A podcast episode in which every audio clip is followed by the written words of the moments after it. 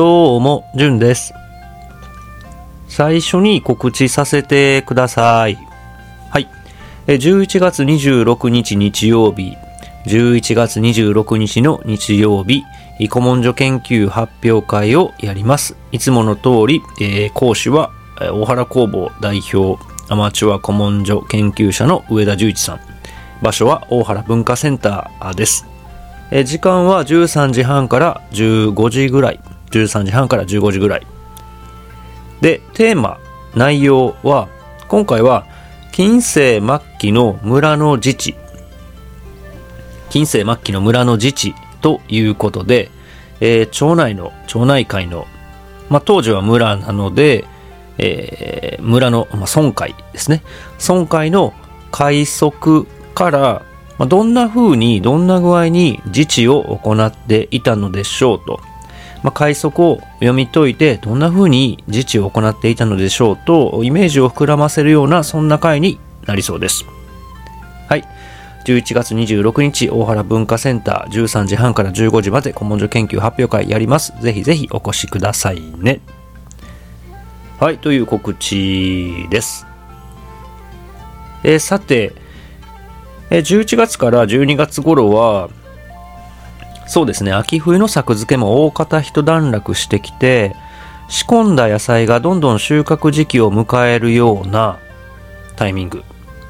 まあ、気候も非常にいい感じに心地が良いので、外出する人も増えて、毎週末土日ともなると、各所で各地でいろいろなイベントが開催されてますよという、まあ、なんと言いますか、脳とか食とかそういう界隈にいると、はい、そんな時期いいです。で、コロナも明けて、円安もずっと続いているものですから、まあ、食やサービスの非常に価値の高い日本にやってきて、いろいろ楽しめてこんなに安いんや、めちゃくちゃお得やんって思う海外の方が、まあ、たくさんいらっしゃると。京都駅なんぞは一体全体ここ日本でしたっけみたいな風景を見れますよと、あの、朝一にいらっしゃるお客さんからはよく聞きます。僕ちょっと出張ってないのでよくわかんないんですけど、よく聞きます。はい。オーバーツーリズムの問題は、もちろん住んでる人には非常に大変なことでしょうけれども、うーん。まあ日本いいなと思って外貨を落としてくれる海外の方がおられるなら、なんでしょう、人口減で内需にあんまり期待できないのであれば思いっきりそっちに振るのも別にいいやんとは思ってしまうところもあります。そうですね、どうしましょう。朝一で英語表記のポップもそろそろ作った方がいいのかなと、はい、迷っていると言いますか。ですね。まあしかし、そんなこんなもあるけど、海外の人に受けてるものって何なんでしたっけというその芯の部分というのか強みみたいなものはちゃんと俯瞰して把握してこう手放さないで守り継いでいくことって必要なんやろうとは思います。はい。でさて今回の本編は久しぶりに農業のお話になります。農業のどんなお話なんでしょうか？それではどうぞお聞きください。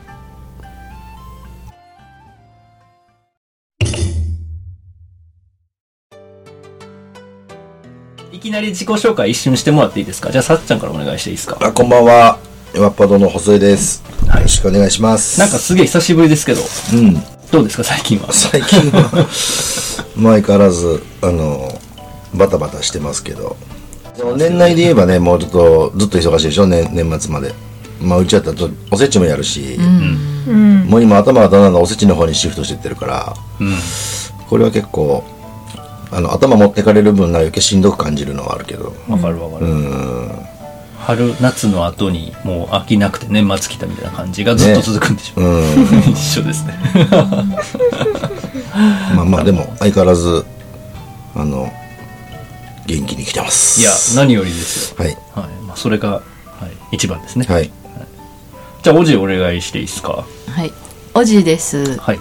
えー今年の春に大原に引っ越しをしてきて、えー、8ヶ月経ちました。8ヶ月だったか。前来た時は2週間。あそうやった。そうそう。この間あのラジオ出てもらった時は引っ越してきて2週二週間間のおじいのなんかよくわからんけど2週間で悩んでるっていう話をいろいろ 聞かせてもらうその後あんまり変わってませんけど。まあでもああの時にするって言ってたお米もとにかくできて。あそうだね、うん。あーすごいまあ、着々と。初狩りがねまだ終わってませんが、そうですよねあのマコモとかもらったけどすごく美味しかったですよ、もこももごっついまこもやったなでさっちゃんとおじいは以前にもおはらじを出てもらっていたんですけど今日ちょっと急にあのお誘いしたのがこちらの方で自己紹介お願いしていいですか？はい。はじめまして。八百屋のジージーズの住谷香織と言います。よろしくお願いします。ありがとうございます 集荷に来たらここに連れ込まれました。集会に来たんや。ようこそ。住谷さんのお話、一瞬ちらっとあのどんな方でどんなことしてはるのかみたいなのを喋ってもらっていいですか？いきなり無茶ぶりかもしれないけど。はい。あの、サクッと言うと、上賀茂とか大原がメインなんですけど、自分でこう、京都市の中の農家さんのところに野菜をもらいに行って、それを町の中の方の飲食店さんとか、まあ、個人のお宅にも配達したり、振り売りって言って、あの、農家さんが本当はやるべき、やるべきっていうか、あの、やってこられた、自分の野菜をこう、車の後ろに積んで、で、自分のお得意先をぐるぐる回って販売していくっていう、昔からずっとある京都の販売方法があるんですけど、それを、まあ、現代版にアレンジしてというか、八百屋としてやってる。っていう感じですね。まあ、八百屋なんですけどね。すごいざ、うんなんか、京都の中の、こう、野菜を京都の中で売るうんのがメインな八百屋っていう感じです。京都外からはあんまりだから仕入れないまあ仕入れたとしてもすごく割合が少ないうんうんうん。あの、まあ、縁があるところからは多少もらったりして、もともと八百屋やり始めたのが、福島がきっかけだったりするんで、はい、それはどんなきっかけなんでしたっけ？東日本大震災が起こった時に私がたまたまあの音楽関係の裏方の仕事をしててでアーティストさん歌い手さんのスタッフをしてたんですけどその人が福島出身だったのでそう。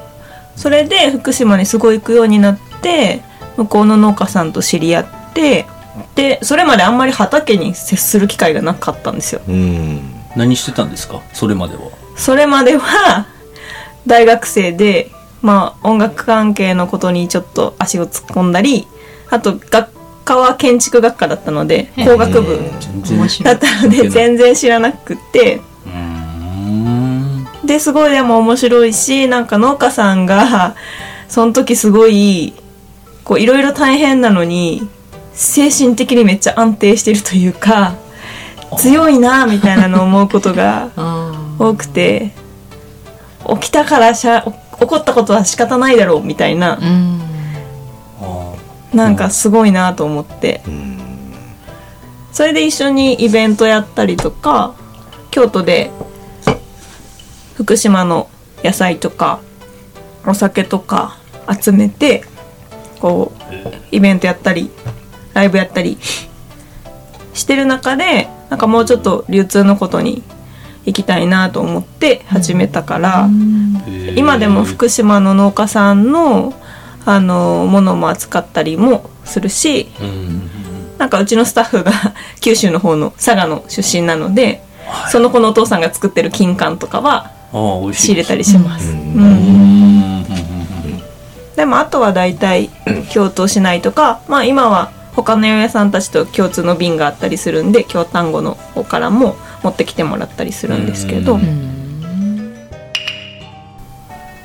こう自分のお客さんが固定でいてそこに車で野菜積んで持って行ってその場で買ってもらうんですけどうん。なんか毎週毎週行くからこう移動販売やとこう毎週同じ人が買いに来るかって分かんないじゃないですか、うん。うん。けど基本的に振り売りはもうお客さんも冷蔵庫開けてるしこっちもそのお客さんの分も考えてるし、そのなんか一元さんお断りじゃないけど、うん。なんとなくそのすごい密な状態でそのお客さんの野菜を補充していく。補充していく感じ、うん。こう日々の野菜を届けてるみたいな感じがやっぱりもともと冷蔵庫ない時代から要はうんやってきたことやから、うん。うんこう特に西陣織のお母さんとかはいはい。いっぱい従業員もいてうん。で毎回まかないを毎日作るけど自分は忙しくて買いに行けたりし、うん。できないからそこに農家さんが持ってきて野菜を買ってそれでこう日々作ってっていうのがずっと続いてきてるって聞いたのでなんですごくその町に溶け込んでうん。農家さんとお客さんも持ちつ持たれつの感じでうん。毎回自分の農家さん自分のお客さんの野菜をやり取りするっていう文化ですね。まあ私がやってるのはもう少しライトにあの、まあお客さんは固定なんですけどうん。野菜の種類もいろいろあるし配達も行くんで、まあ、もうちょっとより便利な感じはあると思うんですけどね、うん。でもベースはやっぱそこを目指してるっていう基本感じ的にはお客さんがその日の車の中見てこれ欲しいこれ欲しいって選ぶ感じの。そうですね。まああ注文もあの注文もありますし、野菜セットで持っていく人もいるし、まあ私は朝に LINE でこう固定のお客さんたちのところに、うん。今日の野菜これですって送って、うん。である程度仕分けしてから持っていくので、うん。まあ、コロナの時期とかに特にそのうんややこしかったじゃないですか、うん。だから全部注文してもらって届けるみたいなのに少しシフトしていったんですけど、うん。でも今でも車に乗せてるのをそこから選んでもらう、うん。やっぱそうじゃないと買いたくないっていう人もいるし、まあねその時に見て何があるか見てからってことか。うん。とかちょっと年配の人やとあんまり LINE でどうこうっていうよりも来てほしいみたいな感じだから、うんそれはそのままうん行って、その振り売りってそもそも都市部がないと成立しないうんうんあのうん。なんていうか事業体じゃないですか。そうですね。ね、なんていうか昔はその近世以前っていうのは基本的に農村ばっかりやけどやっぱり京都って、まあ、都としてずっと1200年も栄えてきて、まあ、そういう場所があるからその近郊農村みたいなのがそういう形でやり取りできたのかな、で振り売りそう考えるといいつぐらいから始まったのかなって思って今ちょっと一瞬ググったら、うん。うん平安時代からもやってるんですね、うんうんうん。そんな前からやって4る時代で多分もともとはこう天秤の振り売りの語源調べるとこう振って歩く振り売り。で別に京都だけじゃなくてこう全国的にうん。江戸とかにもねあったし。今日はこんなもんあるよって言ってまあそれそれを担いで歩いたってことなのかな。朝ドラとか見てるとたまに出てきます そっから多分やっぱ農業ももっと変わっていったじゃないですか。こう農家を初めみんなやってた時代から、うん。もうちょっと都市化していって、はいはいでなんか、ま、町みたいなのができて、うん。そこに持っていくみたいな行商、うん。もう本当に行商ですよね、はいはい魚屋さんもあったし、はいはい。いろんな形態があったけど、うん。その中で、うん。まあ、京都は多分土地的にこう都もあって、うん。で割と小さくて歩いたりとか、うん。それこそ歩いてた次は第八車、あはい、うん。はあいうのでこう持って行って、い、うん。いっぱい買ってもらってうん。また歩いて帰るみたいなのがうん。多分やりやすい距離感やったんじゃないですかね。今よりもだって都市はちっちゃかった。都心部っていうかその町の部分ってすごいちっちゃかったじゃないですか、うんうん。落外みたいなの昔の地図だとうん。今住宅地やけど畑だったみたいな感じだから、うん。やりやすかったんじゃないですかね。なるほど。ずっと残ってた。うんうんうん。まあなんか江戸時代の大体最初ぐらいの京都でもう40万人ぐらいもう人がいたんですって。うん。都心部に？都市部に。うん。都市部に。今京都の人口ちょっとよよくわかんない。けど150万人ぐらいかなちょっとわかんない、うん。あのもうに日本中で考えてもその30万超えてる都市って多分江戸と近近世の初期ですよ、うん。江戸時代でうん。江戸ともう京都と大阪ぐらいしかおそらくない、うん。でそんな大きなところまあまあ一大消費地みたいなところであったからおそらくそういう分業はもう間違いなく進んでて、うん。うん実際なんか私みたいな売り方、今でも京都やから成り立つなってよく思います。それはどどういうことどういうこと？あのーまあ今は車になったけど、うん。大原とかが30分で行けるじゃないですか。車でね、真ん中から。で上賀茂なんか15分ぐらいで行けたりするからなんかその近さは耐えあの変え難いしなんか消費地もコンパクトやから、うん。こうぐるぐる回ってもすぐなんていうの皆さんに届けられる、これが田舎でこう一箇所一箇所は遠かったらうん。日が暮れてしまうみたそいうなのはやっぱり全然違うなって思う、うん、消費量も多いしねやっぱり京都なんて、本当の私はもう本当に配達でこう結構広い範囲行くけどもともとの農家さんの振り売りとか聞くとなんこう一箇所止まってでその近辺のお家からわーってお母さんが出てきて買います、うん。じゃあ次の電信棒ぐらいまで移動します。そしたらまた今度こっちの人が来ます、ん。みたいなすごい短い距離で順番に順番にお客さんがこう順番にちゃんと来てくれる、うんから、もう午前中だけちょっと数時間行っただけで軽トラ空っぽになるよみたいな感じだったみたいなんで。かなり狭い範囲で商売が成り立ってた。成り立ってたんだと思います。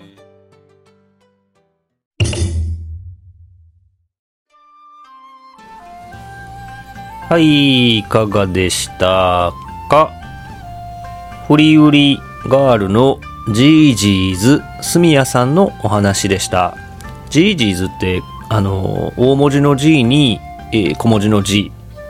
えっと、 green groceries という略だそうですね。 Gg's のスミヤさんのお話でした。まあ、何故このメンツで話していたかというと、大原の農業ってどんな感じなんでしょう？昔の大原の農業ってどういうふうに営まれていたのでしょう？ちょっと壁打ちさせてくださいと呼びかけして頼ったことがきっかけです。で、まあ、見切り発車。いつも通り台本なしでセッションした結果あこれちょっと住谷さんの話面白いなと。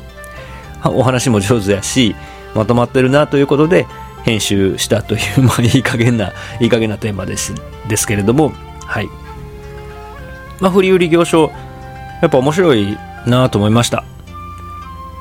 あの16世紀半ば頃から南蛮貿易が行われてそのスペインとかポルトガルとかを相手に何ですか？あの火縄銃とかですか？まああそんなのを輸入したりする、まあ、そんな時代がありますと。それから、まあ、秀吉の時代そして江戸時代へと時代を下っていき、まあ、朱印船貿易が始まるわけですよね。で朱印船貿易では、まあ、ここでは日本では銀だとか美術工芸品だとかそんなものを輸出するわけですけどで、えー向こうではその中国産の生糸絹織物サメの皮サメ革ですよ。シャークですよ。サメ革あとは鹿の皮とか、まあ、さらに砂糖。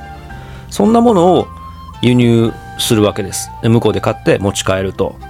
でそうやって持ち帰ってきてこう持ち帰ったものをうん使ってバンバン利益を得たのが京都の豪商の人たちで、まあ、当時は当時の京都はもう国際的な手工業都市だったようです。江戸時代の初期ですね。海外からやってきた。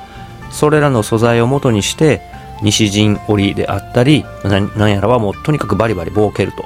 そんな話。で住谷さんのお話にも出てきたように西陣織のそのおかみさんたちはもう忙しすぎて買いに行くこともできなかった。そんな頃に、まあ、振り売りってどんどんどんどん、まあ、平安時代から始まったとはいえより本格的にこうなんていうのかな分業体制がはまっていったのでしょうか。まあそんなあ動きがあったようです。はい。まあこの朱印船貿易は鎖国政策とともに、まあ、廃れていって、えー京都はうんまあ国の中の、うん地方都市に向けて商品をこう何ですか？卸していくようなそんな時代に突入するわけですけれども、うん、まあしかし京都面白いですね。30万40万の大きな都市に、えーしかもその近郊農村がやってることっていうのはうん各地とはまた違った要素をを示していたことでしょうというそういうお話でした。さてそんな振り売り文化のネタから次回はどんな話に展開していくのかというところです。はい、次回もお楽しみに。大原ジオのじゅんでした。どうも。